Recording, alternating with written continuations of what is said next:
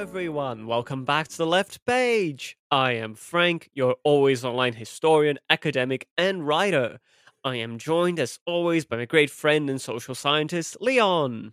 Hey, everyone. We are also joined by a special guest. He's returning now, first time in the left page, but first of many, I'm sure. It's Justin from Library Punk. Welcome, Justin.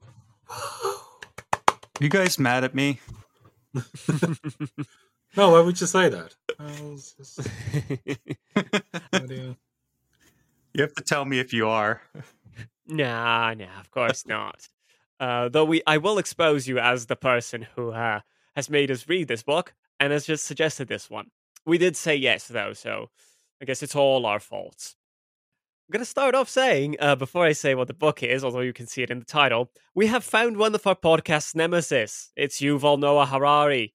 He's shit. He's terrible. And that's where we're going to start. Uh, we're going to talk about Homo Deus, which is his second very famous book.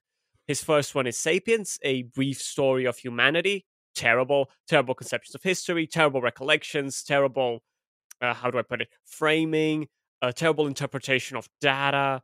It's, um, yeah, just not yeah. good. It's good. Uh, Homo Deus is um well well we'll get into that in a second. And then we Yeah. have uh what 21 se- lessons to the 21st century which even amongst his fans they don't enjoy as much because it's basically a collection of essays where it's like bleh, very wishy-washy even for him apparently. Um but yeah here's someone who is a fan of doing uh well big history or general history.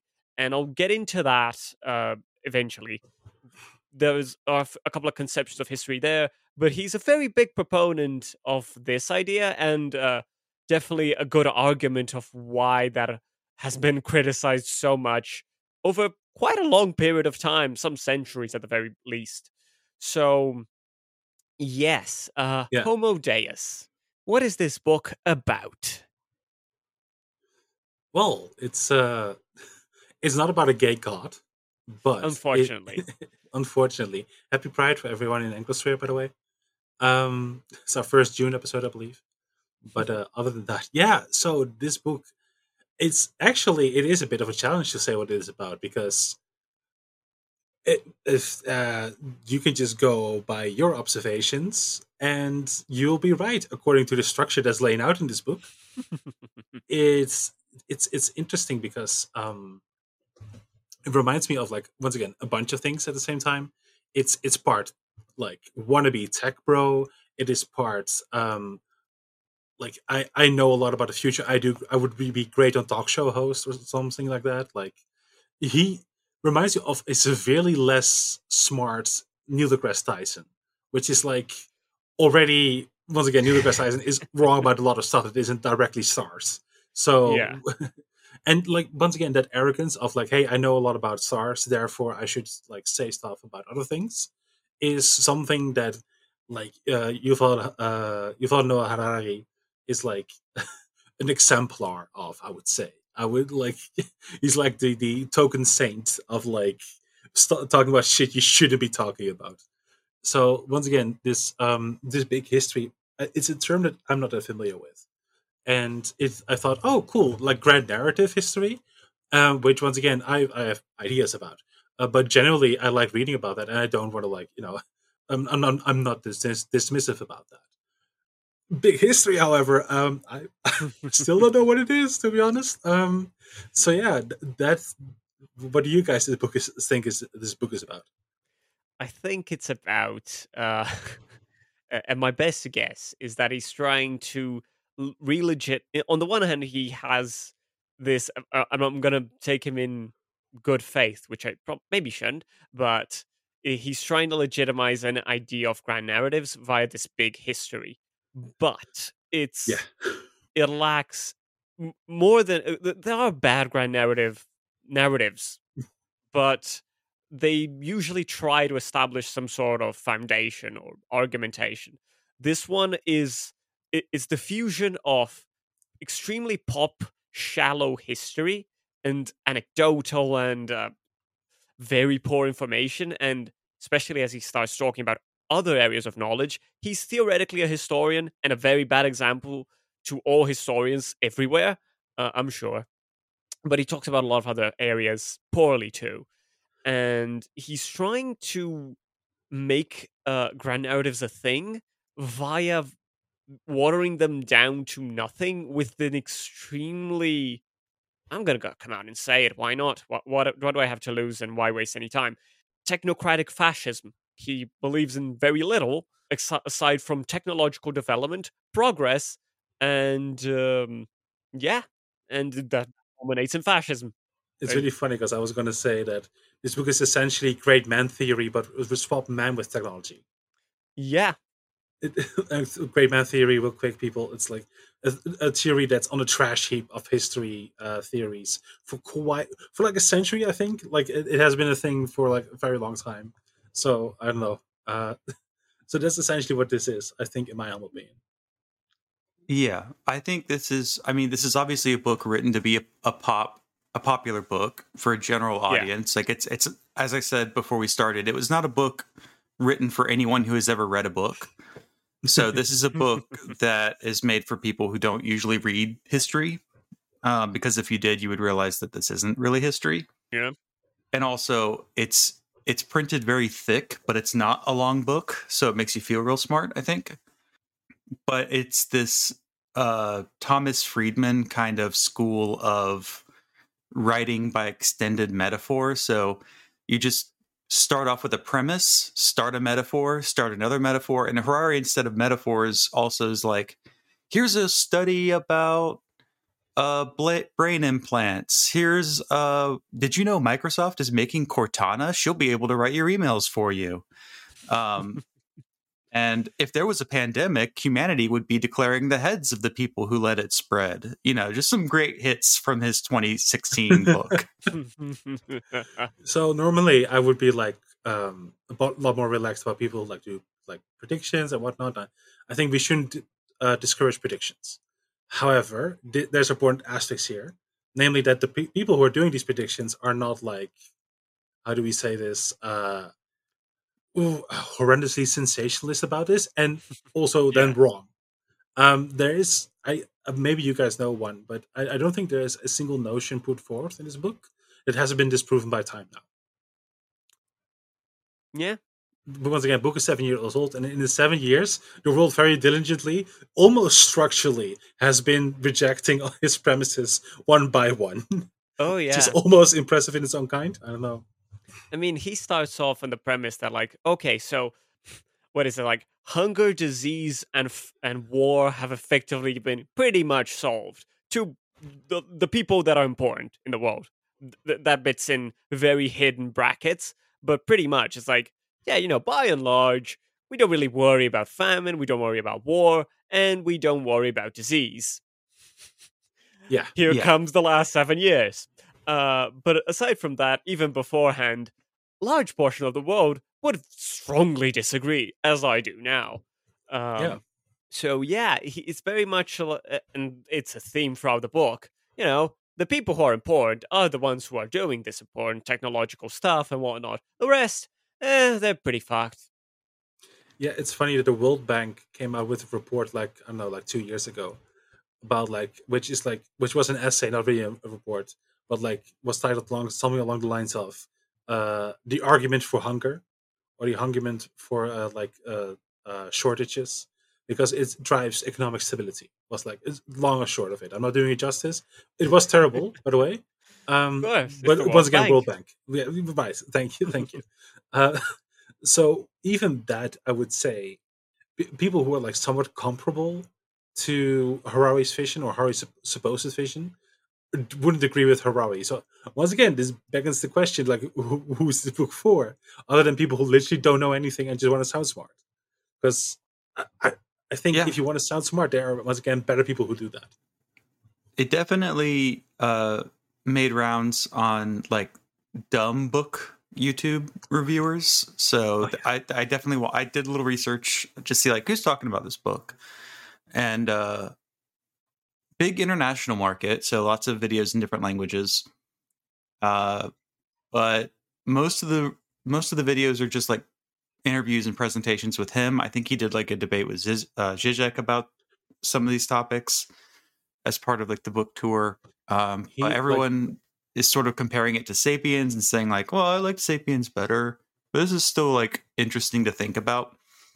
But yeah, I mean, this is a book without like a clear thesis statement, um, which he tries to hide his thesis statement. But I think ultimately in chapter one, he kind of hits it, which is like death is a technical problem, and all problems are technical problems. So your desires, your wants, your needs, and every technical problem therefore has a technical solution.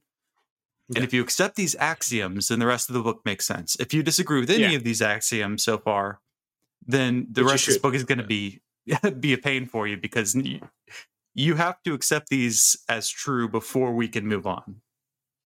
yeah it, it is this very almost slightly dare i say erotic ode to technological determinism Yes. Yeah. He he's so deeply in love with his own with his own conceptualization of the, the technological determinism which once again there are so many different ones and this is why it's why i called it tech broy earlier because once again the main determinism of western tech bros is or main determining uh, characteristic of western tech bros is technological determinism. Like nothing no other process really mattered throughout history. Economic is only a byproduct of technology.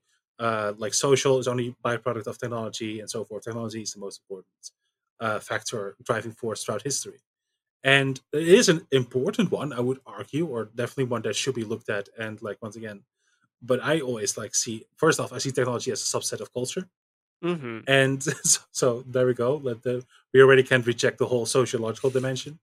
Um, but yeah, it, anyway, it's it's such an fervent ode to this uh, fa- very faulty idea. I would say.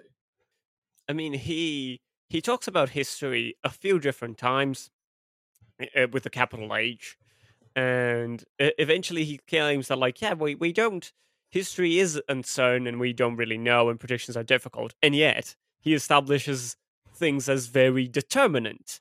I when I doing I'm doing history, or I'm thinking about history, or engaging with any of it. I'm like, yeah, there are things which are which weigh heavier on the scales, but it's all conditional.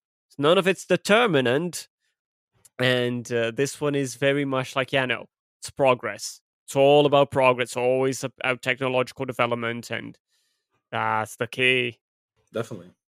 Yeah, he talks a little bit about like pre-modern societies and either grossly simplifies it. So he says like uh like Christianity and Islam uh don't value life and it's in and of itself and it's like those are two huge like you can't make any claims about religions that big.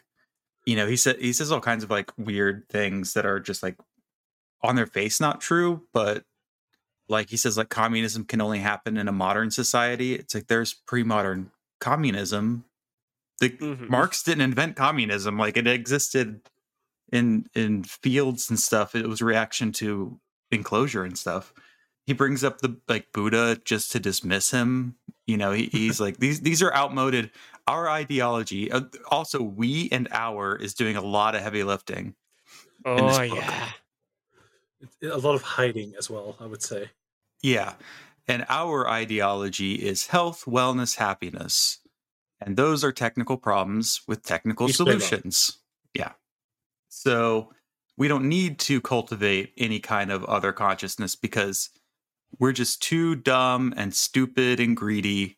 And we're just going to keep being that way. And that's going to make us bootstrap ourselves into cybernetic gods. Because at no point will anyone hit the brakes or have the brakes hit for us. He he basically sees people as selfish and lazy and fat. He has a real hang up with fatness. It's didn't expect that.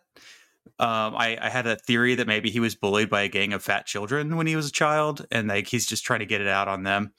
I get to say this. I was a fat kid, um, but he he only brings up fatness as a cause of death. So at the very beginning of the book, he's like, more people are dying from overeating and getting heart attacks and diabetes than they are dying in war. And he brings up weight several times, specifically fatness, always as a thing that's just caused by you being selfish and stuffing your face with McDonald's. And never like fatness says not causal to health conditions, fatness as a uh, a symptom rather than a cause. Like none of that matters to him. So he's and by the time you you start to think, hey, wait a minute, isn't that wrong? He's moved on to talking about uh, yards and should you have a yard in front of your house. So he never stays on topic long enough uh, to really actually dive into any of the topics. Even when he does one that's kind of interesting, because there's a couple points in the book I'd like, I'd like to hear more, but uh, now he's got to move on. Well, yeah, he got to move on because I, I don't think he knows more than he's already saying. So it's like, yeah, and which is happens a lot throughout the book. Um, yeah, the man has very big opinions based on relatively very little, which is a problem. And extremely scarce and uh, rare sources. He makes these extremely bold and significant statements I will bring some soon, but he he claims things like, "Oh, the the life sciences agree on this. Now all sciences are agreeing on this." It's like, um, as a, a fellow historian, we don't, uh, and uh, absolutely fucking not. nah, none of this, none of this is even remotely close to a glint of truth. But he makes this like, oh, but the scientific establishment is in agreement about this, and oh, this is a new scientific dogma that is uh, being s- selected and agreed throughout the various fields. I'm like, what? What are you even talking about, mate? Yeah, which academic consensus? Which you know, it's like this. This is very big uh, citation needed uh, book. Like, yeah, yeah, and I think getting back to like what is this book about and what is it for it's kind of an early version of what we're seeing really pushed after chat gpt which is the ai fear mongering um, mm-hmm. in a in a sense he is doing a little bit of the work for them by having this like isn't couldn't the future be scary and bad? We're going to lose our privacy. We'll lose our humanity uh, all sorts of things. And of course recently there have been pushes by the the large AI companies, so like the the OpenAI, uh, Google, other people have been writing letters to governments saying you need to let us regulate ourselves. You need to grant us a license to do AI and only like us because it's yeah. too dangerous for anyone else. And that's it's a cheap. I said this on on Library Punk. Uh, it's a cheap way of doing regulatory capture because you don't have to actually bribe anybody. You just have to get them scared of AI, and then that only you can write the regulations to save them. And then you've done regulatory capture basically from the beginning because you wrote all of the foundational rules about your industry. Definitely. Uh, it's yeah. really funny because lately there was this article about like this drone, AI controlled drone, like, like trying to kill its own pilot or something um, I don't know if you guys like aware, but apparently that's not the case. Apparently, that was just a guy at a conference just talking about a thought experiment. and yeah, right, and and here I, I, admit I fell for it. Once again, I didn't talk about it, so I didn't necessarily embarrass myself. But um, I fell for it. Like I was like, oh yeah, immediately like, oh my god, this AI is probably dumb enough to do that. It's like a huge risk. I still think it's a huge risk in if it's like implied in once again military situations and so forth and so on. Uh, but once again, it, it apparently didn't happen the way what the BBC, like a, a lot of major news outlets, just like blatantly reported on it, which ah. is once again, uh, which makes a lot of sense based on what Justin just said. Uh, like why why why that's happening. Uh, oh yeah. So yeah, once again, as someone who doesn't necessarily like AI or like the way it is utilized right now, I really wish that like the anti the vocal anti-AI crowd once did a bit more due diligence. That's, that, but that's beside the point. Hmm. That was very interesting. Yeah, I, I, think like to, to what this book is about, I think it's really interesting how Harari wants to be apart from all of this. He wants to like, no, I'm just relaying some information to allow you to, you know, think differently about the future and a present and whatnot. At least that's what he's saying at the end.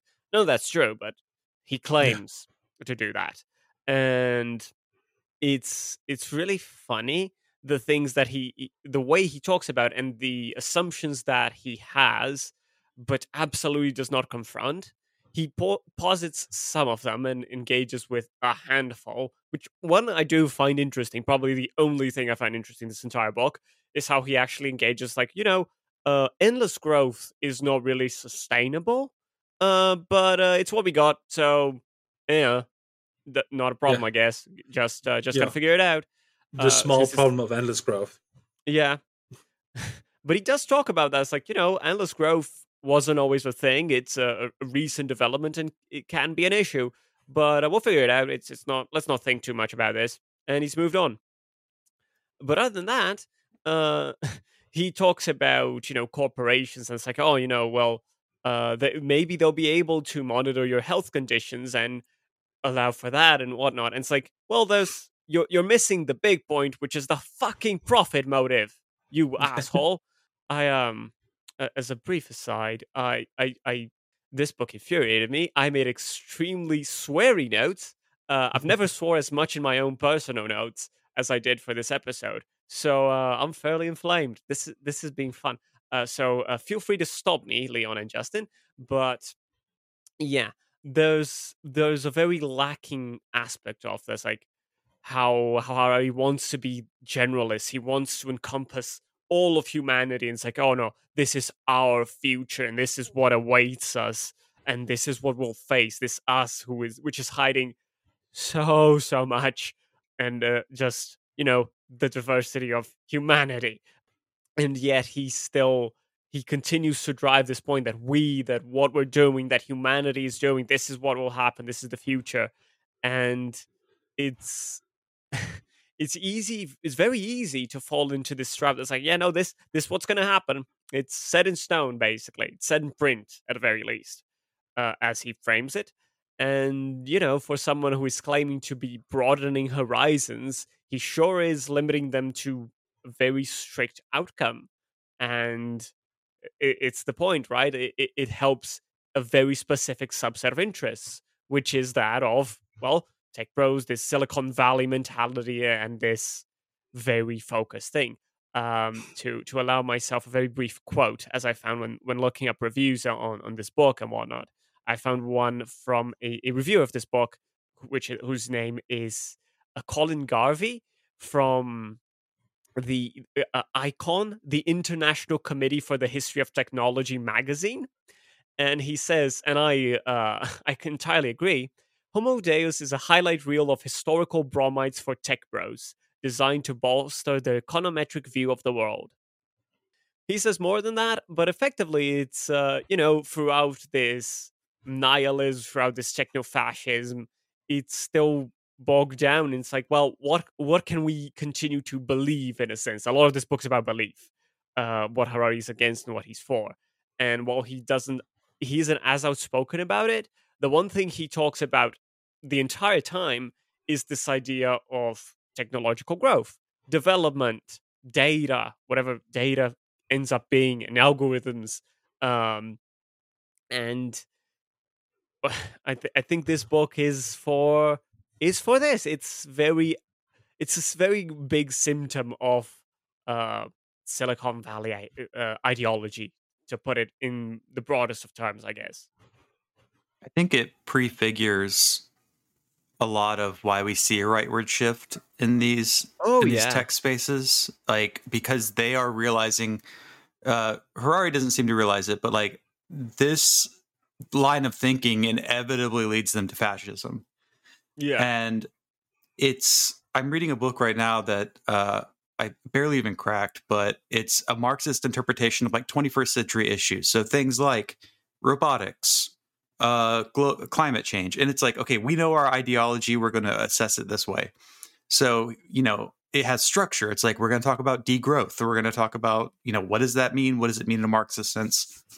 If he had done that he would he you know because he is a liberal but he has like a, a non-ideology ideology so he thinks he's just in the same way that that liberalism claims to have like no ideology it's a seamless transition so I, what i wrote is technical techno solutionism will inevitably lead to fascism all the while claiming it has no ideology. A seamless transition from the non ideology of liberalism to a non ideology fascism and eugenics mu- movement that we see in the long term. So I don't know if he sees that he's going down this path, but at no point does he come to his conclusions and go, "Oh God, I should do something about this future." Uh, Yeah. he doesn't. He he feels no need to divert himself from the conclusions he reaches in this book. It, it reminded me of one more thing. Um, when you were talking about how he how he doesn't think about ideology, he thinks about technical process progress. Someone brought up in one of the Star Trek shows that I haven't seen. There's an episode about the replicator, and uh, this society is like, give us the replicator, we could make everything, and we wouldn't have scarcity anymore. And they said, no, you don't understand. We had to do it the other way around. We had to end artificial scarcity to create a world where we could invent something like a replicator. We had to have the political and ideological change first, and then we invented the replicator. We didn't get space communism because we invented a replicator one day. Yeah. That's good, actually. Yeah, that's a great point. Um, yeah, no, uh, it's, it's funny then that like once again he is liberal or neoliberal, I suppose. I- It's but he doesn't. Um, he doesn't even embody like this the one tolerable, palatable thing about neoliberalism in uh in like the sense of the international relation model of neoliberalism hmm namely that like there's international cooperation through institutions and supranational organizations and so forth and like you know um, nation states working together and like and like the market being an invisible force that connects these people and so forth or these nations. And th- thus facilitates corporations and nobody is going to make a too dangerous move blah blah. Once again i don't subscribe to it but that's that that's generally what neoliberalism believes in on international relations level. Um even even they understand that institu- institutions play a role and international cooperation plays a role and there are webs of influences there. Harari, once again, fully does not subscribe and talk about any of that in a significant way. It's, it's just technocratic, uh, once, once again, technocratic solutions, um, which once again leads to like techno feudalism or techno fascism. I don't know. Like, it's weird. It's, it's really weird. There's a fascinating section where he's talking about what he claims to be the religion of liberalism. Yeah, we've got to get into this. Yes. We've got to we've got to tackle this. But before that, I'll, I just mentioned this because it's it's relevant. And he's talking about, you know, like he wants to make you believe that he's a kind of post-liberal, that he's more enlightened than liberalism itself, uh, Yeah. ergo fascist. But he doesn't he, he doesn't recognize that to the point that he calls Steven Pinker not going far enough in leaving behind the liberalism. It's a baffling section. It's definitely where he's getting some of this approach is people like Pinker and and Oh yeah. the you know trying to be the first person to explain like the the the ideologies that he sees. Of course he doesn't want to call them ideologies. He could have done that. It would have been accurate but he goes no these are all religions. And he starts making up religions and classifying the world into religions in this really weird way. And i i, I don't have an exhaustive list of all the religions he names but you've got the traditional ones and then also humanism is sort of the dominant one. It's like even if you're religious in the modern world you're not really because you still go to the hospital you still look both ways when you cross the street you know? Yeah, because that's um, what religion is.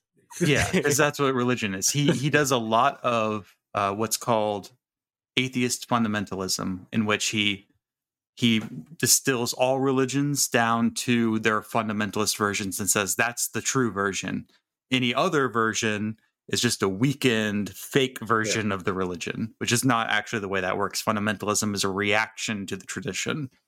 Yeah. just before we properly get into the religion, it's fascinating how he calls everything religious, uh, and it's really easy to you know reinvent concepts that are millennia, century old, and longer than that being analyzed, understood, and interpreted, and you just you know make up your own meaning on the fly, because that's good scholarship, right? That's Yeah. that's uh, intellectually honest, right? To make stuff up because that's what you want to do, and you know disregard millennia of study. Um, so yeah, that's that's what he does with humanism, and that's what he does with religion and religious as an idea itself, because he basically calls religious uh, like a fairly organized or coherent set of social beliefs, something alongside those lines. It's again, it's not entirely clear because uh, he go as J- Justin was putting it, like he goes kind of anecdotally to like, okay, this is how religions have been, and this is, but also what is religion? You know, so much can be religion, uh, and you know, humanism also can be a religion, and this is what it is, and just goes off, and then he's talking about humanism, and no, he's not, but so he claims, and to you know, to do a proper like uh, tear unbuilding of this entire fucking book would take days. It yeah. genuinely would, and I. Now I'm not going to promise this, but I may add elaborate on some further points depending on how this episode goes, or just because I want to, uh, as Patreon content, because uh, there's just so much terrible about this book. Fucking hell. Yeah, he defines things as uh, he defines religion as like sort of fictions that dominate reality and he does this to you could really yeah. just use the word beliefs in chapter i think this is chapter five and so he starts defining religion he says like communism's a religion liberalism's a religion because these are lies we tell ourselves about the world like there is such a thing as the working class no that's a fiction that we use to make a shorthand so that we can think about a large amount of people there is a king and he is appointed by God, but that's a fiction because the king is actually supported by bureaucrats, right? But uh, again, calling all these things religions is just unnecessary because he could have said ideologies, he could have said beliefs, and he doesn't he doesn't even get into any meta beliefs, so like beliefs about belief, and that's where he kind of trips up in this chapter. So he doesn't say like a belief that my belief could be wrong. That's a meta belief, right? Um, that like kind of a fallibilism like i could be wrong and about that fallibilism i could be wrong and that kind of like would solve a lot of the problems that he brings up um in this in that thing. He says like countries classes or fictions that we construct for convenience. I agree. Um, mm-hmm. um but he doesn't say anything interesting with that insight because that would require engaging with actual philosophy and this book is just a long buzzfeed article. Yeah well it's, it's that and like he can't engage with it mainly because that would like lend it some kind of legitimacy or like notion that it's worth talking about which is very crucial to his uh, structure of argumentation that it isn't it is all yeah. something that he can just dispel with the wave of his hand because he's a rational person he's the true rational person uh, so forth and so on and this is why he can never admit that he has a fallacy because once again this does fundamentally not fit within the structure of his argumentations. I'm hesitant to call argumentations because they're not argumentations. They are a, a, a loosely connected thread of pseudo observations, I think, at best. Um, I don't know how you guys feel about that. Uh, I'm going to get an example of that because uh, okay. I think it's uh, it's good. Uh, he talks about evolutionary theory, commonly accepted scientific paradigm. Good and he effectively talks as like you know with darwin with the idea that evolution's a thing uh the soul is dead there's no such thing as a soul it's and it's like why because uh, you know there's no it's just not it's god's dead soul's dead you can't he, he I'll, I'll, try and find the exact quote but he says something along, along the lines of if you truly believe in evolution you cannot believe in the soul and i'm like sure you can millions of people do. So it's like he once again, and this is one of the many notions that we talked about like a little bit earlier before we recorded. Like it reminds me a lot of like religious trauma a little bit. Like, oh, I, I no longer believe in God, therefore I no longer believe in my own soul. So it's this it's this post trauma non dualism that's going on here. Uh, mm-hmm. Uh, which the soul is dead is such an interesting phrase phrasing of that mainly like, oh, it wasn't real, but we killed it, or like, what happened to the soul? Who killed it? Like, was it you, Harari? I don't know. Like, it's like, when did the soul die? Then it's actually, it's actually, or I don't know. I don't understand his conceptualization of well anything, but definitely not about the soul is that passage. Yeah, well, he the more I think the more important part, rather than the soul and God being dead, is the self being dead. Like there is no self, um, and gosh, if only there was a field of study that studied things post the modern era. And if only kind there were people who wrote books about the self. Um, Yeah. and and struggled with this idea of what the self means in a post-industrial world, in a post-modernized world where everything has the logic of the factory brought in. Once once your world is ideologically dominated by factories, then what is the self? If only someone had thought to write about that. If only there was an Um, entire academic principle dedicated to that or something. He didn't make the the classic blunder of bringing up a better book in this section in a book that like is bad. But in other sections, when he talks about like humans bootstrapping themselves to omnipotence, he does bring up like Cyborg Manifesto and other actually good works that you should read. Yeah. And I was like, oh no, don't do it, Harari. You can't bring up a better book in the book you're writing. well, it it does fascinate me then that he has apparently read those books.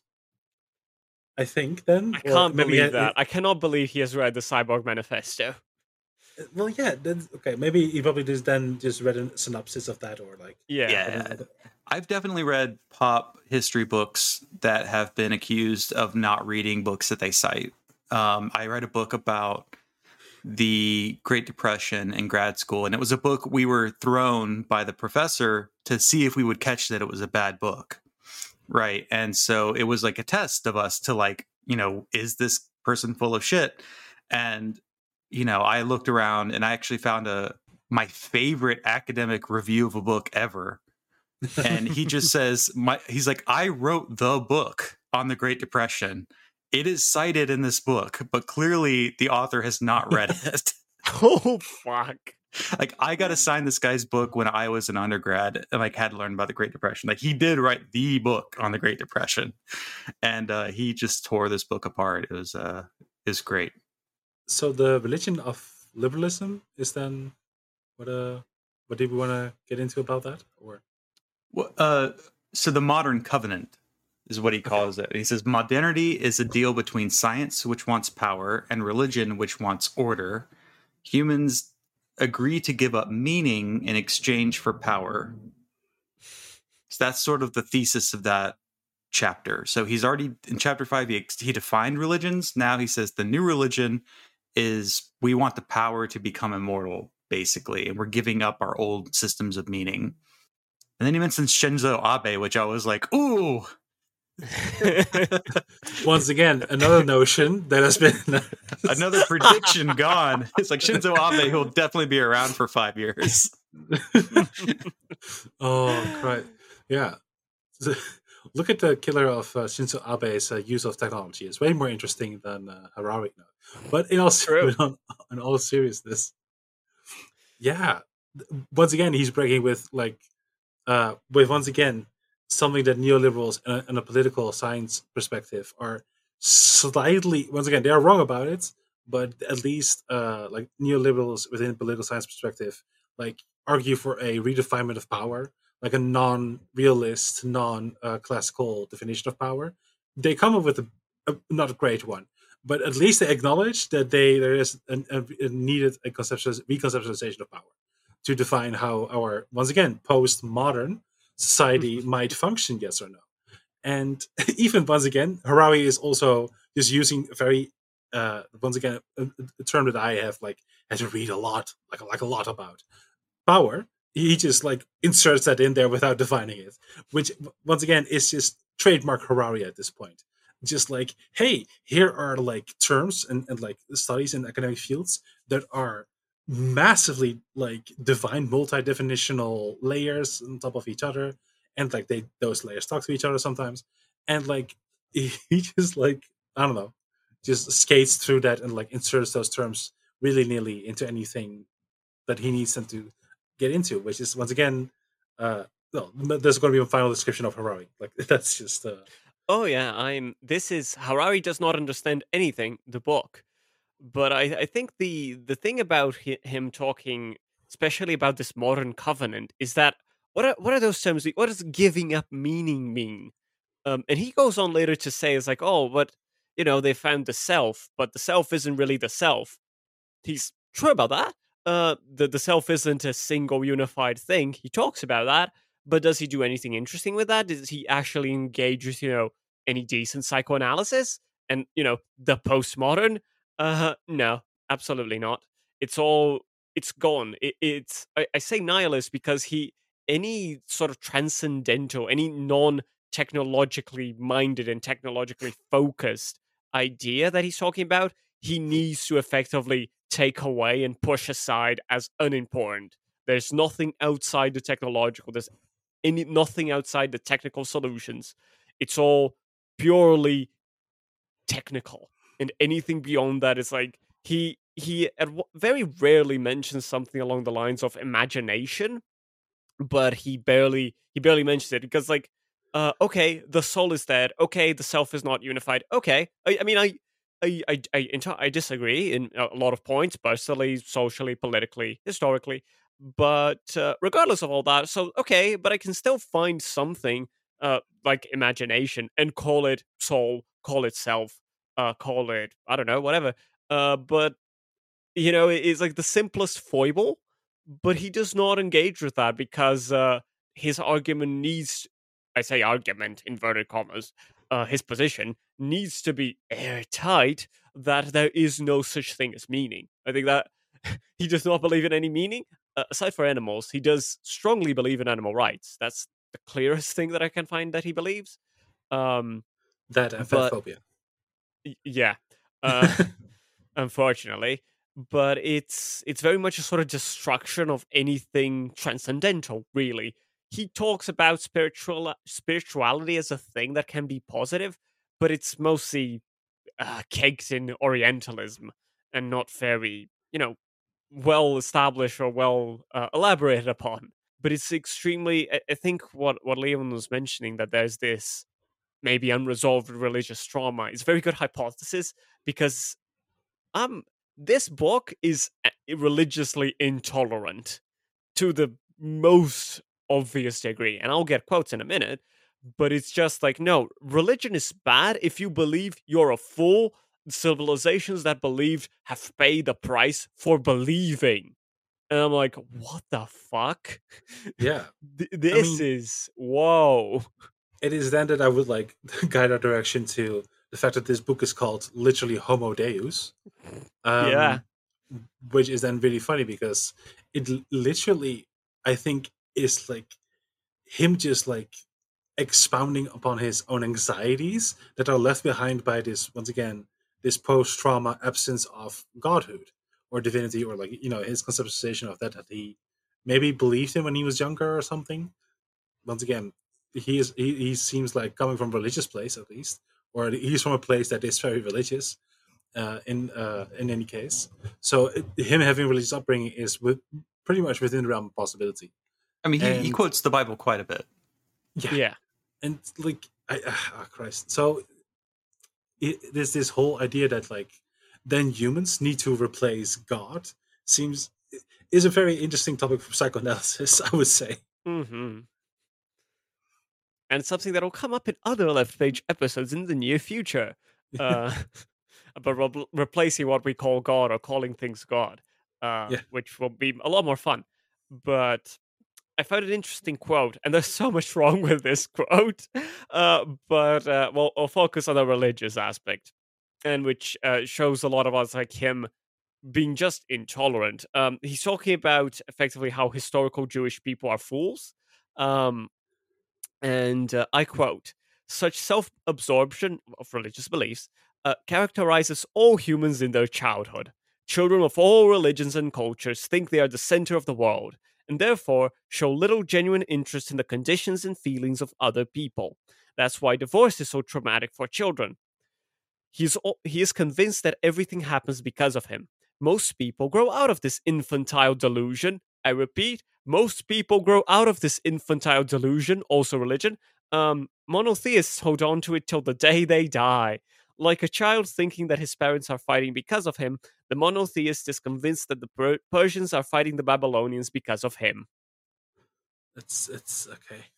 So real quick, um, as someone who's very happy that their parents uh, divorced when he was young, uh, it wasn't traumatic to me at all. I, I just got like a cool stepdad, so like cool stepdad who watches Star Trek. So I, I was happy. Um, you know, like a guy who likes to talk about history with me my biological father didn't. Um, well, only World War II parts, and I was like, well, that's that's I kind of like other stuff. doesn't matter. But just quick notion, uh, I didn't mind. So this assumption on like divorcing a divorce is bad for children, or well, that's not what he's saying, but like children he suffer is. under divorce. Ergo, uh, religion bad is is quite something. There are no sources for this, I might add. Absolutely no course source for this argument. Yeah, and as we mentioned earlier, he is already replacing the like the the Babylonians are fighting the Persians with because of God. He's replaced that with well, one of the one of the one of them had a better societal structure and technology, and that's why they took over the other empire. So Yeah. he, he his view of history is not a materialist view of history. It is exactly this pre-materialist view. Um, but he's just replaced technology in the role of God. Yeah. Th- there is one quote uh, from chapter 7. I uh, what I forget its subtitle where he says what moves history and it's uh oh my fucking god. Um I quote History is often shaped by small groups of forward looking innovators rather than by the backwards looking masses. So that's Harari's conception of history. Okay, yeah. I don't know what that means. Yeah. So this chapter is I can't remember because I think I I meshed two chapters together in my notes, but That's fine. after he kind of like uh says everything is uh, humans exchange meaning for power. Then he goes into this really really bad line of arguments about modern states. So you know socialism starts to like like first modernism kind of happens bourgeois capitalism mercantilism that happens and then it's on the back foot you know uh, the soviet union is created uh, it wins people all around the world and fascism is created and it's winning adherents and then somehow liberalism is triumphant um not materially but sort of just like well fascism was beaten into submission and uh the socialists didn't have good enough computers to run uh, production because production wasn't decentralized in any communist country. Um, and then he says, and now everyone's a democracy. Uh, South Korea is a democracy. Uh, Russia is a fake. He gets everyone that gets to have a democracy, and then he gets to Russia. He's like, Russia at least pretends to have a democracy. Everyone else gets to have a functioning democracy. Um, China has no ideology, is his argument. Um, Islam and God are not a threat. Um, he says terrorists are like a fly in a china shop. They can't really overthrow the modern world, which um, there are several religious fundamentalist dictatorships with a lot of power and weapons, um, including the United States. Uh, just wait till the right guy gets in and can press nukes, um, and he because Jesus tells him to. Then then tell me that God is not a threat as a as a to the world. Um, and then he he this is where he says like communism is like a modern thing and he says the socialists are kind of the first people who are adherents of these new religions these techno religions which he will name later in the book as dataism but the uh-huh. socialists are the first techno religious people because they're not religious religious. They are techno religious if he hadn't used the word religion he wouldn't have to make that distinction. But Yeah. they are the first techno religious people that he expects will become the ideology that overtakes humanism, which he later calls dataism. But he could have laid all this out at the beginning if he had a thesis statement. But as he said, his argument, his book is not an argument; it's just some musings, um, which Yeah. yeah isn't true. But you just have to dig out the thesis statements. Yeah, it's his conceptualization of what data is as well. But is is, and I'm sorry, I'm going to sound like a broken record here, but uh, like Frank said, it would take a very long time to dissect everything. Uh, but once again, data is uh, a thing that's uh, we already like talked about a little bit with AI and stuff. Mhm. Like, is a thing that that's very topical and has been topical for the last I don't know, give or take 15 years, but especially last decade um, with how advertising has worked. Data was very important there. A lot of people are saying like, "Oh, data is the new gold" or whatever. No, it, it has always been gold actually. but that's not here nor there. Like there's this saying called inf- "knowledge is power" or something. I don't know. Like it's been around for a while. Um, but once again, but then data, this digital, precisely digital version of data, is uh, the, which is the I think the conceptualization that he's sort of kind of going with. I'm not quite sure. Once again, I'm, I'm not never sure about anything this guy does. So uh, full disclaimer there. But uh, and I don't think he is either. But that's neither here nor there. Um, so once again, what kind of data is subject to dataism? And uh, so since it's like uh, uh, the, the Soviet Union was the first one, or the socialists were the first one to believe in it, it's not strictly digital data, but data does exclusively function in the way that digital his conceptualization of digital data functions. I think, according to him, it's Mm-hmm. not just simple knowledge. It is especially this condensation of like what you could call dead labor, like what has happened and like all the things that has been written and like produced and forth and so on. And yeah, I don't know. Um, I once again don't necessarily know what how the socialists were the only ones to believe in that. I don't think that makes sense in any way, shape, or form. But okay. because they had central planning. Well, uh, That would, that's literally his argument. Is like they had central planning, is. so they had to know how many hammers to build that year. Uh, yeah, unlike you know, uh, the economic bureaus in the United States definitely weren't centralized or anything like. Yeah, and that's why he says only a modern state can be communist. So you'll have to go back to the 1600s and tell those English peasants that were doing communism all across the English Yeah. countryside that they weren't communists because they didn't have uh, a nation state. commune in Paris didn't happen. So, Well, of course not. No.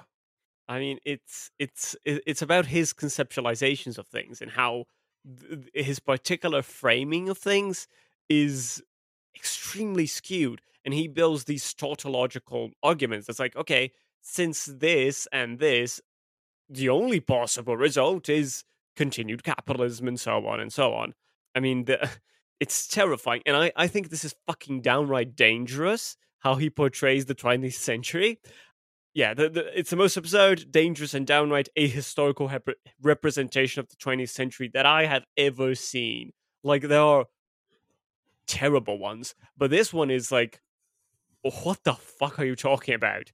Um, well, it's downright fascist, of course, but again, uh, I quote From 1914 to 1989, a murderous war of religion wa- raged between the three humanist sects.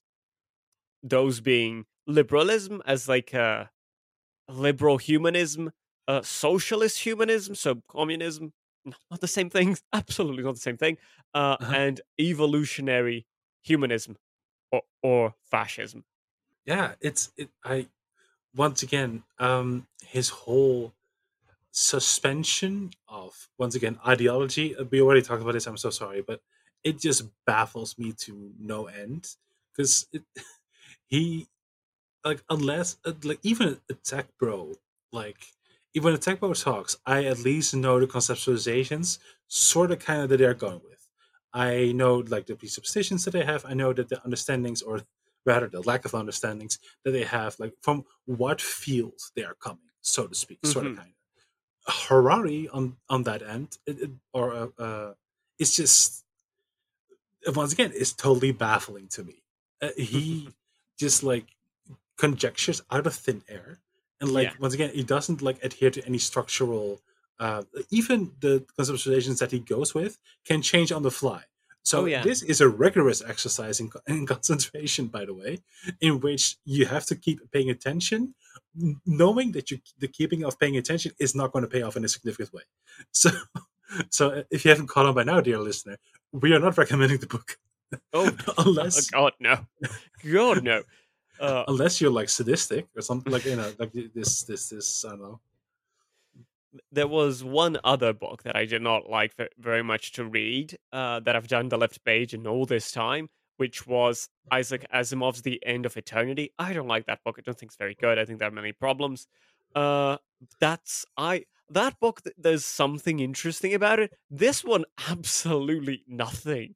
So um, this is the f- strongest NT recommendation we can have, and the first Yeah. one to date in what three years, or Um, but this it's so it, it, it's as Leon was putting it, like it changes constantly to the benefit of the argument. Like there is no coherent sense of like, oh, this is religious and this is bad. Well, religious is always bad, to, according to Harari, but like these extreme axioms, uh, as Justin put it before uh, at the very beginning, th- they are the only thing that are kind of stable throughout the book. But any justification, any argumentation for them are gone. They are his dogmas, and he would hate uh, to agree with that, but they're absolutely true. He does self critique a few times where Yeah. he's uh, where he's saying like liberalism has these flaws. You know, this point of view, my point of view has flaws, but he critiques himself only to provide plausible deniability that he is advocating for fascism. Yeah, exactly. And I, I, I think this. I mean, on the point of the religious and calling humanism and humanist religions and whatnot, I was like, there is an age-old argument. It's like, oh, communism is a religion, fascism is a, is a religion and whatnot. But uh, there's a very strong distinction there. That's like, I'm a Catholic. I don't mind you calling me religious, but those people would mind you calling them religions. Why is that? And why are you making this claim against them? Why are they wrong then? In what way are they alienated to what they're doing? Alienation's a word that uh, is not present in this book, or, or maybe be aside from certain fallacies on, on Harari's part, uh, or would be another argument that he misrepresents. But it's another section. It's like you know, I even a, a, a terrible or I don't know useless or pointless idea or argument like that he doesn't even make that uh, th- i think that's why this book is so weak it's like it's a terrible house of cards but like if you just take a, a few ones it's like there's it's all flat Yeah, and he didn't. He doesn't even come up with like his own fanciful notion of how religion, like how he uses uses religion, is structured. Like, oh no okay, like ideologies are religion now. Why? How? Like, at least give me your little weird, like how this is supposed to function, how this concept of ideology fits within your redefined, very, very, very personal uh, uh, point of view of um of, of of religion. Like, how does that fit in that structure? How can like ideology be absorbed by your new conceptualization of religion? Doesn't bother with that, as far as I could could discern. So even even within his own fanciful notions, he is incomplete. oh yeah Yeah, and on the book recommendation uh, thing you were saying earlier, uh, rather than reading this, because the only reason I would say to read it is to understand like where these people are coming from and why it's leading to fascism. But you don't really need to do that because there's all these good articles coming out now about the AI scare industry, and you can read critiques of those groups of people, and you'll be much more up to date. And Yes, you only have Yeah. to read a news article. definitely.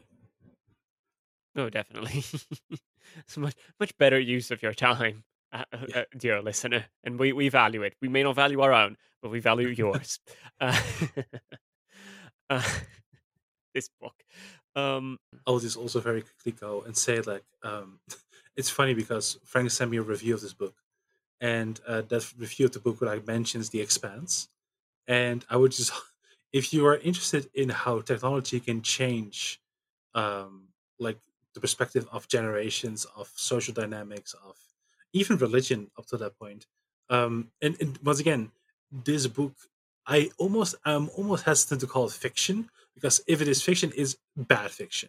So a book that embraces fiction and, and is just fiction in the sim, in the most direct term is once again the Expanse series, which is uh, if you're interested in once again a reconceptualization of technology throughout time, uh, throughout like lifespans.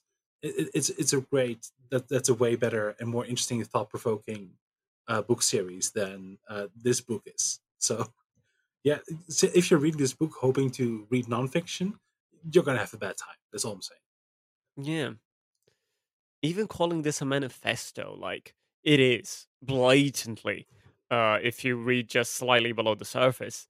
But even then, it's like we've read better manifestos than this, like Oh, yeah. in m- much shorter amount of pages. Uh, that like actually, you know, try to provide an argumentation or a reasoning for this. It's I mean, it, it's hard to escape the question like, who's this book for? Because it's unless you're not aware of any of these processes, or even if you're aware of some of them, it's like, um, I mean, I. if you believe in something, you have any sort of religious or religious adjacent beliefs, or any spiritual beliefs, really, like I, I'm not going to qualify or judge beliefs in any sense. Like that's not what I'm trying to do here. Uh, but if you believe in some in anything that is sort of transcendental, and not to rank or establish any hierarchy there, then this book is against you openly and calls you a fool. And I'm like, what? You're you're not really trying to convince me. You're you're just trying to be witty and failing at it. Yeah, and, and just coming out as intolerant. yeah. He like once again, he is very interested in like wanting to be this, um, wanting to turn his argumentative opposition into punching bags. But once again, he it's it's it's kind of like uh like I don't know, I don't know what like polite term for this is, but like a person in uh who isn't all there mentally, like uh, like at 3 a.m. in the subway station, like punching the air. That's kind of what Harari, it, lit, lit, a literification of this is, is Harari, I would say. It's uh, a guy who is desperately arguing with everybody and nobody at the same time.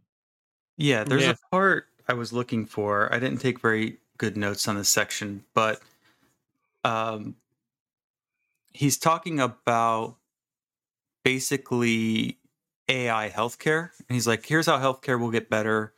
Um, this is where there, he's it's the free will chapter, so I think it's chapter eight, and in order for this robot doctor of the future to diagnose you and everything, it would need basically complete access to your biometrics, your habits. And uh, it would need the ability to interface with you. So it would probably need like a brain implant. And he's talking about all this stuff as if it's like sort of already in the process of happening. But actually, this process wouldn't even really take place until it was already at a point where I would no longer be a human. I would already be a post human by the time that there is a doctor that knows already what I've done, already where I am, already what's wrong with me, and it already diagnoses me. I would already be more or less a cyborg. So this is just a long I, I, wrote this is just a long anecdote about chatbots which is where that section starts he starts saying chatbots and then he says imagine an ai that could heal you instantly because it knows all about you and it knows that you want to who you want to marry and it knows who you're in love with and it knows statistically like who's going to be a better marriage partner for you. At that point i'm not really yeah. the same kind of human anymore. All the it's things that doctor needs to know by the way. Yeah. Sorry.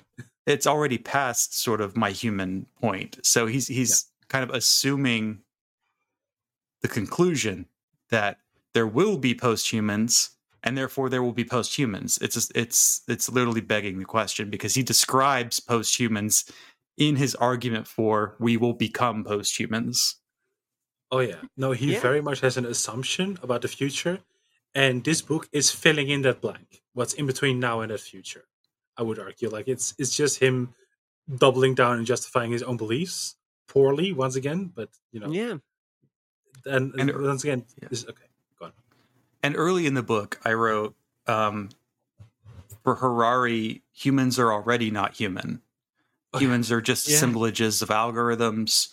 Um, we are we are disgusting. You know, we are yeah. we are greedy. We're we're fat, right? Fatness comes in again. It, it comes in again and again.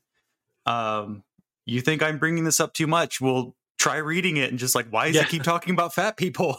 But oh, the, yeah. um, so he he already sees humans as not human and so it's very easy for him to imagine a post-human that is just a, a linear progression whereas he actually needs this big qualitative change where humans agree yes you can i can basically be put into a worldwide network where all of my biostatistics and thoughts are known by computers that is a very big difference and he's saying like oh yeah that's like right around the corner that's basically the same as a chatbot because he doesn't it's, see that as a qualitative difference. He sees that as a difference of degrees. True, definitely, and like a, difference by skill only. And it's it's very interesting that you said that you said that because once again, I, I agree. It's uh, the way he, he indeed talks about like humans. Uh, is once again it, it, there's this uncleanness about humans like I, uh, that's the way I, how I read it and this ironically once again I think is uh, very reminiscent of religious fundamentalism like especially like the uh, like to me it reminds me a lot of like the the Christian the type of Christian that like constantly believes to be needs to be forgiven or like needs to be Mhm. repenting and like oh we are bad we are like uh, filthy little animals not worthy of God's paradise and what whatnot and you know not saying that all Christians are like that but just like you know there's a type of Christian that gets like that that's all I'm saying and once again it, like this mixed with like this religious trauma makes me think of him as a, techno fundamentalist like Yeah. once again humanity is impure or like harari harari is in so many ways a, a very very very boring version of like uh the techno priest from warhammer. Um he's like uh, what are they called? Like uh technos adaptus or something i, I don't know what, what what they're called um, Adeptus Mechanicus. Let's mechanicus. Like, essentially, Harari is that, but like shit. Um, like, like, not, like once again, it's like pseudo fascism, uh, but boring, and which is a great metaphor for how well what's happening right now. Like pseudo fascism, like quasi, not pseudo, sorry, quasi fascism with but boring. Like we, we're not gonna get, we can only get the dystopia part of the cyberpunk future. We're not gonna get the cool bright lights. That, that's Yeah. that's essentially. Uh, sorry to be a pessimist here, but but it's interesting i- i- exactly that point uh, about like him him jumping to these conclusions because he makes some examples and claims i'm like uh, a, a handful of people would maybe do that. There's like oh you know in, in the future you you have your like therapist which is like you you talk to them and they're an ai and whatnot and it's like oh I the example is a woman who went on a date oh i went on a date with john and mark uh, or David or and John. It's like eh, they're probably both religious names now that I think about it, uh, regardless of whichever ones they are. And and she's like, "Oh, which one should I go on a date with?" And it's like, "Oh, you should probably go on a date with Mark because there's a next percent chance that's like so on and so on, and you'd be a good match and whatnot." And I know you wanted me to say David, but he's etc. etc. etc. And I'm like, Harari makes the assumption that people would live their lives based on percentages and probabilities. Where would those probabilities come from? Data. Data. Data knows. Data is Uh-huh. Harari's own god. Uh, data will always know and will be right. And so people must submit to the data. Um, so yes, Harari is the, the, the dictator in charge here. But yeah.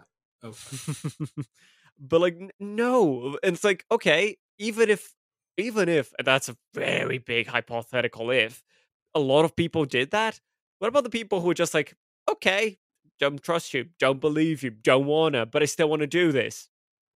It's like harari d- does not believe in any kind of fundamental change in reality in history even which makes a fucking awful historian because there's no change for harari. The, uh, going back to the techni- technological determinism, there's only technological development. There's nothing else. There's no society, social. There's no cultural. Who gives a shit about culture? There is even economics is pale in pales in comparison to technological development. That is the supreme god here. That is the only proper force in history, and that's why though it's the small group group of forward-looking innovators who do technological development also not true by the way that's not how technological development even remotely works um but that's why th- these are the people that make history because they are the ones according to harari which lead to technological development and it's only technological development that leads to things. And since history is only a single clear line there's nothing else. Anything distant parallel separate can only be backwards. So it's always the backwards looking masses uh, who you know stand against history. So we must bow down to Silicon Valley and worship them. yeah. It's like tech and data are also interchangeable for him, by the way. Oh Like, yeah, you know, okay, never mind. And everything in the past he has he has terrible presentism so everything in the past therefore is a re- is a reduction to technology so buddhism is a technology that helps alleviate your suffering because you don't have brain implants that can do it for you that's kind of his argument is like yeah it's good to eliminate desire because that would eliminate suffering but if you have you know brain implants you don't have to eliminate desire. You can have your desires and get rid of suffering. Um, if you like your desire, you can keep it. And so it's a it's a it's everything in the past then becomes a technology that as only exists for the alleviation of human suffering, the extension of human life, and you know, death is a technical problem, and technical problems have technical solutions, which is yeah. the the axiom of the book. Yeah, definitely. Yeah. Well, I was just going to say, uh, the end of the book is where he starts talking about like data as a religion, dataism. I don't know if you wanted to hit on that yet or save it for the very end. Oh no, uh, we we can go for that in a second. I I don't mind. Uh, uh, I think what I just wanted to mention in regards to like what this presentism and blatantly anachronistic view of the past uh, leads to is him like you know, but uh, and there are clashes there because while you know ideally animal husbandry and agricultural is superior to uh, according to him hunter gathering societies but you know they still lead to suffering of animals so it's still so it's all bad it's all bad. Only only the present can save us. Only this spe- specific outlined present can save us. Anything else anything in history it's all dead it's all worse it's all terrible. For one reason or another that i harari uh, your god find convenient. And especially as he goes to like you know but they they didn't have uh, this so therefore they were backwards therefore they were behind. And he does that with religion because um to the, to the point where he justifies colonialism under technological uh developments. And i'm gonna bring on this fucking quote because uh yep it's terrible. Uh, i'm gonna go with the full quote which is uh, fairly long. Uh, I quote In the mid 19th century, few people were as perceptive as Marx. Hence, only a few countries underwent rapid industrialization. Not how that works. Absolutely not how that works. Uh, but anyway, um, these few countries conquered the world. Close enough to history, most societies failed to understand what was happening, and they therefore missed the train of progress. Dayananda's India and the Mahdi Sudan remained far more preoccupied with God than with steam engines. Hence, they were occupied and exploited by industrial Britain. Only in the last few years has India managed to make significant progress in closing the economic and geopolitical gap separating it from Britain. Sudan is still struggling far behind. You know, the, these people were colonized and and were taken over and were subjected because they were believing in God, because they weren't focused with technological development, with industrialization and steam engines, because that's all that matters throughout the entirety of human history. Nothing else does. I mean that that once again that's especially heinous because if you if you if you know if you're up to date what's going on in Sudan right now, like you know, even this once again is disproven by actual current events. Like there's you can't get into it now because when it, it would take uh it deserves like uh like more time that I can give it right now. So I'm just gonna like Google it, uh, do some yeah. research on it. I, I, can honestly recommend. It's it's it's um not unimportant, but those regions have been like once again playgrounds for Western powers for so long. Yeah, and like just just overlooking that alone is insane to me. But okay. Yeah, and also your desire to give that more time is something that Harari doesn't have. So that's why we have to jump from these topics, like from one topic to another, because that's what he does. And he yeah. doesn't dive in and go, actually, this is a complex thing. I should. So he could have taken any one of these chapters, probably like the last one, most likely, and yeah. expanded that into the whole book. And he should have read some some freaking philosophy. he should have read some philosophy about the self if he because that's also a really big point of his book is there is no self. Yeah. Uh, he should have taken like chapter 8 or chapter 11 and just got rid of everything else. Yeah. Uh, he has some interesting notions about free will as well, which mm-hmm. I didn't mm-hmm. quite understand. Uh, Yeah. once again, that's that's a whole thing. Uh, the notion of free will, which is not necessarily supported by the current strain of dominance uh, uh, philosophy, I believe. Uh, once again, that's going to get very neurological and whatnot, but it's, it's once again uh, that is not that difficult to understand. I would humbly argue, at least to understand the outliers of that, and even this he doesn't bother with, which I think is so. Well, anyway, but uh, yeah, dataism, huh? That's uh, just to jump on that free will point, uh, Yeah, which go is um, very briefly because uh, I do, I don't care enough about that point. But he goes on. I think it's the only moment in the book where he talks about social social impacts and social influences. That's like you know, because human wills and desires they are socially determined or they're random. So there's no such thing as free will because what you do is either determined or random. Wh- What random means is uh, uh, it's up for debate. He doesn't bother to talk about it. But that's like, you know, because of the country, because of society, because of economic and social and cultural pressures. That's the only moment in the book where he acknowledges those exist. And then they fade away because, you know, they're not convenient to engaging with other things. And, you know, he, he cannot explain countercultures. Um, he cannot he cannot explain or understand anything, and I do not believe he understands anything. Um, that's m- my thesis about I'm not, I'm probably not going to title the episode this. I'm not entirely sure what yet, but the temptation is Homo Deus. Harari does not understand anything. The book. Uh, it won't be that title probably, but it's accurate. Um, I just had to make that point again. I'm sorry. Um, so dataism, huh? So yeah, dataism is uh, I think the name of the chapter is data religion, and what he calls dataism is just libertarian tech talk. So he says like information wants to be free. There's a right to exploit information and to gather it via compulsion. So uh, you can use Twitter, but we get to have your data. That's the compulsion, and he says that these compulsions will only get worse and worse. But he he kind of undercuts himself almost immediately um, because he, he doesn't make any point uh, that data's freedom is valued over humans' values. So, who are these dataists? He doesn't cite any dataists. He invents a religion with no adherents. And he brings up Aaron Swartz, who was doing data freedom.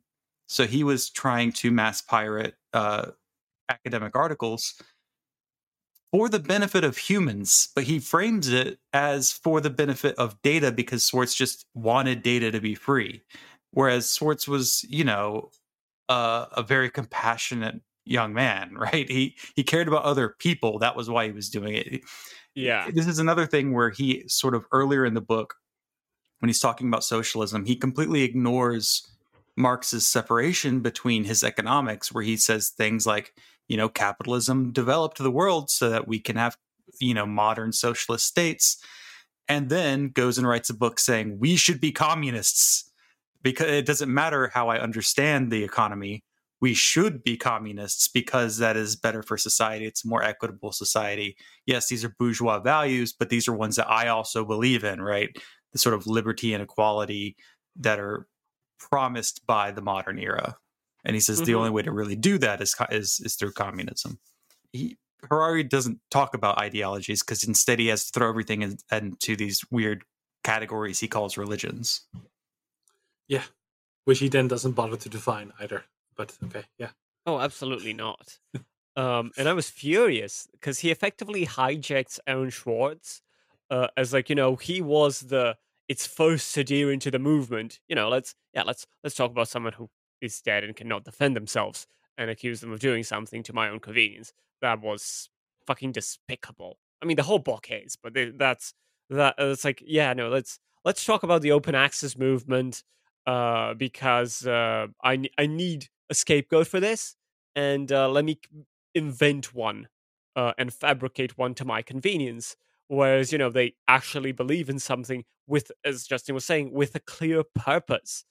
Un- Unlike Harari, Harari has no purpose to what he believes because, or at least he cannot proclaim it, because uh, the re- the conclusion, the result is fascism. So that's what he's doing it for, even if he doesn't say it.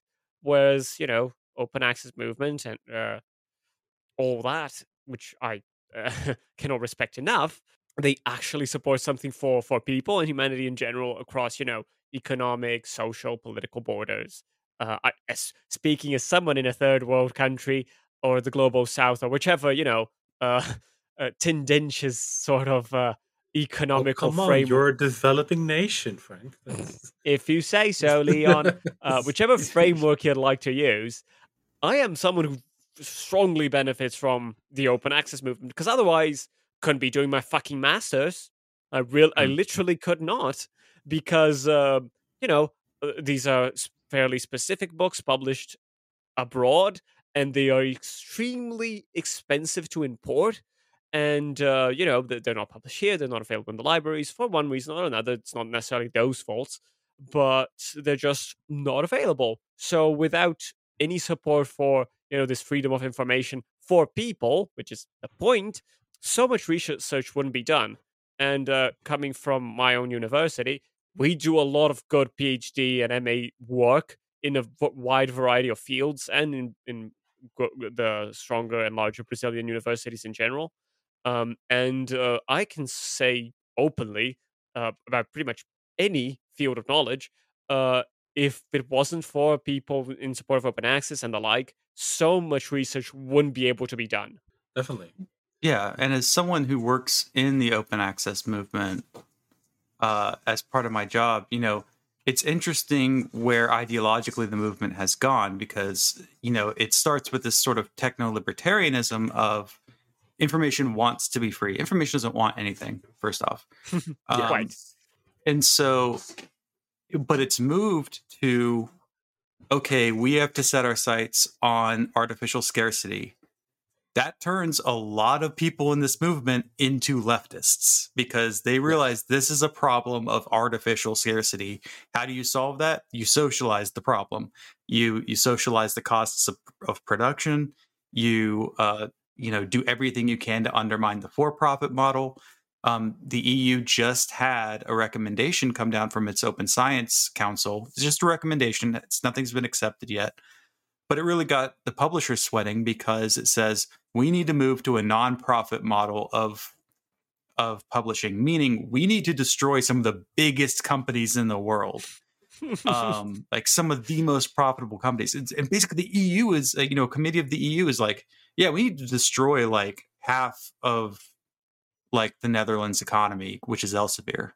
So like it's just an incredibly uh, it's just like yeah it just needs to go away yeah. Sorry, Leon. we don't work in Um, Elsevier.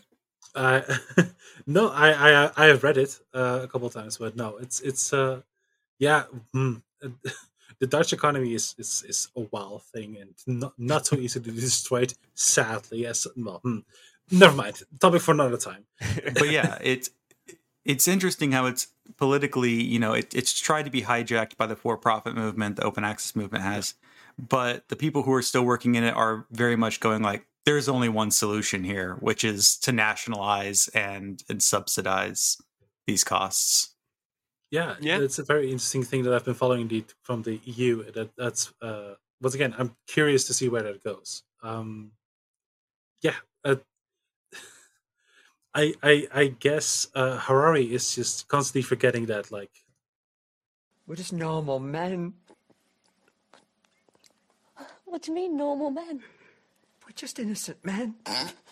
and like I'm very happy that uh that uh, yeah no no it's uh he constantly keeps forgetting and then, like the point is that very interesting that we that we swap like you said Frank uh, that we swap data with humans constantly for Yeah. some reason and yeah no that's yeah And I mean, I think the point that Justin just made, right? That's like data doesn't want anything. You, you claiming data wants something is uh, a very, very shallow anthropomorphization. Right. That uh, to call that's like, no, this is what data wants. And it's like, and uh, you know, you, you can't find a single person who believes in this data religion and this data is for the sake of data. Usually, even when they are, you know, far right or techno liberals or in Silicon Valley, they do it for an interest and whether that interest isn't is disingenuous insincere or not they they have an objective. There's no data for data. I think then let like hit to like uh, as a, as a semi closing thought at least that then uh, my conclusion on his conceptualization of religion is that it is a very very very very very very very poor uh, s- a substitution for some kind of pseudo empiricism. Um, it is Mhm. like a, a filter through which he like once again observes and like or I don't know this like this data ism once again is like like this this this um, category in which he t- tries to toss in everything that he doesn't know how to explain and like you know it's like all the phenomenons that he thinks a exist and b but then doesn't know how to explain so therefore that's what he means with religion i think i don't know it's like the closest thing i have At the at the end, he does something very confusing, which is he starts making a political argument. Something I think he just forgot that he said he wasn't going to do that. uh, and he starts arguing against dataism, this religion he hasn't found any living adherents of. And he's just like, we should be because I think he just wanted a dramatic ending, but he's like, we should be wary of of what this means. And it's it's it is kind of like he's trying to write sci-fi, but he's not good at writing fiction. no. So he's just so he's just writing nonfiction sci-fi, which is also bad which is also not good at yeah so yeah so um i don't know why he did that but this is also kind of where a lot of his cop outs start showing up where he's just like eh, don't look at me i'm not a fascist i just uh, i just like a lot of their ideas Yeah. Yeah. I also refuse to engage with anything substantial and just want to like like formless things without any substance to them. Which once again, as we have talked about a lot on HBM, leads to fascism. Ayo. Fascism again. Yeah. because you know that that's what happens when you do things like this. it's not it- it's it's not that difficult actually uh, to uh, avoid that. It's Yeah, it's quite one simple. Ah, fuck me. I think as like uh to trailing on on what Leon was saying as like a semi-closing thought. Um, it's really interesting the way he wants to fully, I don't know, um, demonstrate humans as like a biological byproduct. As like and it's so uh encompassed by this idea of data to him uh it's like you know the the life sciences strongly believe or they majorly support that humans are actually just algorithms. What algorithms really mean is not well defined not clear but you know they are just machines. There's like they're just machines with whatever Yeah. consciousness that's not real um and it's not actually a thing. So you know they're just a biological product that are insignificant. It's it's such a, mas- a misanthropic book as well. Uh that says oh it's it's terrible. Um again he he for, for he- he values animals more than he values humans. But he values animals because they're close to humans but humans because they're humans are not important um, which is a very odd point to make and position to stand on. Um, in in lieu of all that fucking book, uh, I think my point is, uh, I think to draw to something that I alluded to. There is the, the the one of the arguments or one of the points of this book, this idea of this general history and you know elaborating on things and explaining things as wider phenomena and not just you know this micro history or which again they're not necessarily opposites they're complementary as these things go. Uh of course they go, go like that come on let's have some nuance for christ's sakes. Um passionate about this very passionate about this um because i care about historical theory unlike harari. And you know th- this idea that general general histories and like these grand narratives can be interesting they are they are certainly out of fashion and they have been for a while because how do you the question has arisen it's like okay how do you write these grand narratives given uh in in, uh, lieu of such well established and dedicated and minute analysis like it's really difficult to do grand narratives aware of such conflicting uh, interchanging and wide ranging elements such as you know rise of capitalism imperialism racism, Orientalism. How do you factor all that in? It's extremely difficult. So it's it's become a harder process to do good grand narratives. And as such, for a large portion of historical research, that has gone out of fashion um, because it wasn't as equal in explanatory potential as these more localized and more separate narratives.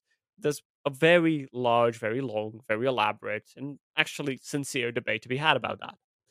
However, the way that Harari does it is the most clear example of like how this can be terrible because this is the most extreme oversimplifications. It's intellectually dishonest the entire fucking time.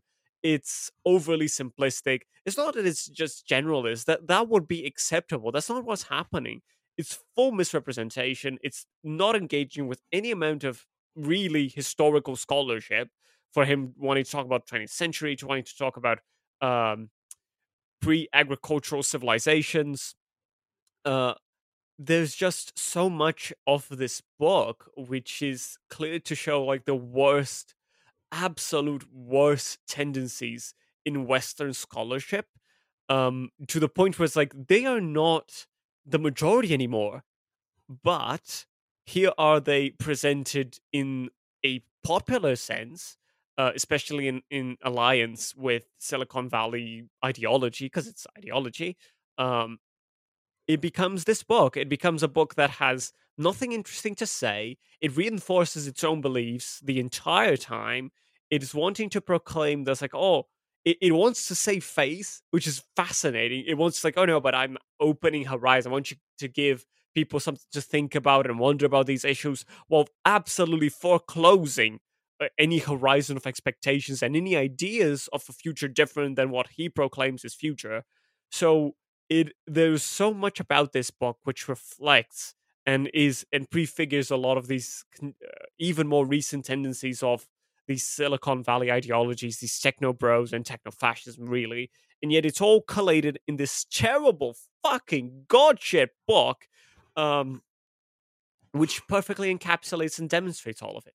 It's terrible. It's one of the worst books I've ever read. I'm sure of it.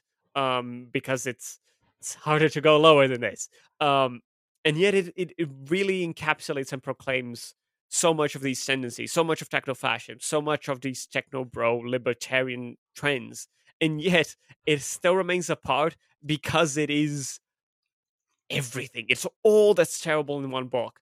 And exactly, it's so out of date is another mwah, chef's kiss, cherry on top of the cake of a very, very terrible cake.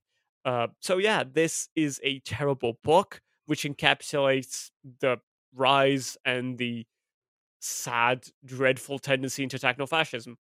Um, yeah, this is Homo Deus. Burn it, really? Uh, I I think that's actually something productive you can do with this book, because as J- Justin was saying, and a lot of the reviews it's a very heavily printed book for some odd reason. Uh, so yeah, burn it, I guess. Had to get all that out of my chest. Thank you both so much. Thanks everyone. No, no problem. Uh, Justin, any any final Mhm. closing thoughts that you'd like? No, I think I covered everything I wanted to. Uh, the the AI fear mongering thing is obviously more relevant and up to date than this book is, because a lot of the book is about identifiable threats to identifiable people, and then he moves into the realm of unidentifiable threats to unidentifiable people. Um, you know, potential threats in the world. So uh, he it can make you kind of scared about the future, but I mean, it's you can get a better idea of the ideology because there's already like a, a pocket industry of people tearing down this kind of this kind of talk and yeah just keep in mind that this is this is people who think they're non-ideological marching headfirst into fascism and the whole time they're going to say i'm not ideological i'm just a realist I don't care about right politics. yeah exactly. While making the most political statement Yeah. in book you've ever seen. Mhm. So yeah, that's that's this book. Thank you so much, Justin, for uh, for providing this. Yeah, no, th- thank you. I, I mean, I, I when I started reading, I was suffering, but I knew this was going to be a great episode, as it has been. So uh, Thank you. You're you're still a friend, okay? You, I, I don't hate you for it. Yeah, of course. It's funny because I actually own a physical copy uh, of this book because someone gave it to me. It's my ex, and it's my ex because of no, just kidding. Um, it's, it's nothing to do with this, but uh, no, I actually own a physical copy of this book, and so I, I was really uh, excited when Justin like recommended or like suggested this book. Not recommended, sorry, Justin. Uh, suggested this as a as a topic, uh, as a uh, episode idea.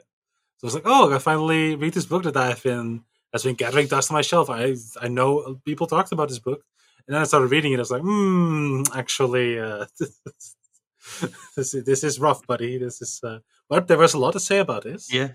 and yeah, yeah. I think I think episodes where people make fun of a book are some of the best ones. I mean, there's a whole podcast of it, which is like if books could kill. I would love them to see to see them take on one of his books, like *Sapiens* or Twenty One Rules or whatever. Um, but my I think the pinnacle of this is the three part episode by "Video Games Are the Worst Thing on Earth," where they talk about MovieBob, his book about Super Mario Three. oh, It's a three part episode. Amazing. It's taking down like a hundred page book. Oh my god. And it's like the pinnacle of book podcasting. It, I love going back to those episodes. So that's my plug for that. And then uh, obviously Library Punk, go follow that. go check yeah. out Library Punk. Check out Library Punk. Check out the Great show. Homosaurus one. It's really good. Yeah, and we just did an episode about Desk Set, which is a movie from 1957 uh, about a library getting a computer in it. And actually, like IBM, like sponsored the film, so Oh, the movie is wow. kind of like partially a like a commercial for IBM. Wow. Um, and so this is like the first couple of years that IBM was selling to non-government clients. And so this movie was actually really like a commercial. And it was also about like it was completely relevant. You could have replaced the computer with like chat GPT, it'd be the same movie because like it's about what are the limits of machines? Are they going to free up our labor? Are they going to make our lives easier? um, can machines understand information context right so and because the machine can do more than like computers in the 50s actually could it's it's actually more like chat gpt now which like per- is sort of like a, a smoke and mirror show that looks like it's doing more than it is. Did you see that thread of the guy who um who was using chat gpt in his legal filings Oh, and yes. he kept Yeah. and so yeah and it had all of these made up cases. fake citations and he he submits the he submits it and then like the defense or whatever Mm-hmm. looks at it and goes these don't exist and the judge is like what did you do then he goes well we just assumed that chat gpt found things that the defense couldn't find and it's like do you use westlaw or lexisnexis? It's like no we use this some kind of company and then google. And he's like you didn't go to a law library? It's like no we do it on google and chat gpt now. And the guy was just like i didn't know it was a machine made to lie to you. I Yeah. thought it had real sources that it would give me. Yeah it, it mainly strives for like a formalistic approach of like okay well this is what your thing should look like. And like here are some sources what the source could like look like and my favorite um like ai gone wrong thing personally is um like a model that was like supposed to do something very simple and a thing that i think that ai might be useful for or once again it's not ai i. Hate people saying it is ai i've accepted it and i will say it. It's not even vi but never mind. Doesn't matter. It's it, it's a yes, yes or no, and if then tree at best. But this, this doesn't matter. Like it, it so it like it was uh, doing something that I think that these programs, because that's what they are, these uh, programs might be useful for, kind of sort of, and that was to identify fish, um, because it could like see uh, pictures of fish and like register the amount of fish in that pool or that lake, and so that like uh, nature agencies can like track a increase or decrease of certain species for ecological habitation and so forth and so on. And um, it was like it was shown a picture of like a brass, and I think it was a brass. I don't know. Um, and it was like, oh no, that's not a brass. It's like why? But well, because it doesn't have any thumbs. And they were like, what the fuck does that mean? And because it was showing pictures of brass, which was mainly people holding the brass and showing their thumbs while holding the brass. So it used those pictures of brass so to like to like learn what it is. Like, oh, so brass has thumbs. Got it. So uh, here it is like a counter to like not AI fear mongering and how incompetent it still is. Like, don't worry too much. I would say yet. Uh, do worry about the inf- financial structure around AI very yeah. much. Don't get me wrong, but the AI itself, uh, I mean, if you want uh, yeah, th- a, a serious recommendation about that, I, I can highly recommend, and I read it. Uh, you Look Like a Thing and I Love You by Janelle Shane, which is a magnificent book about AI and AI development and the many issues that face that's like, it's quite dumb. And it's quite dumb. AI, it's not really AI, as Leon was saying it, and it's very dumb.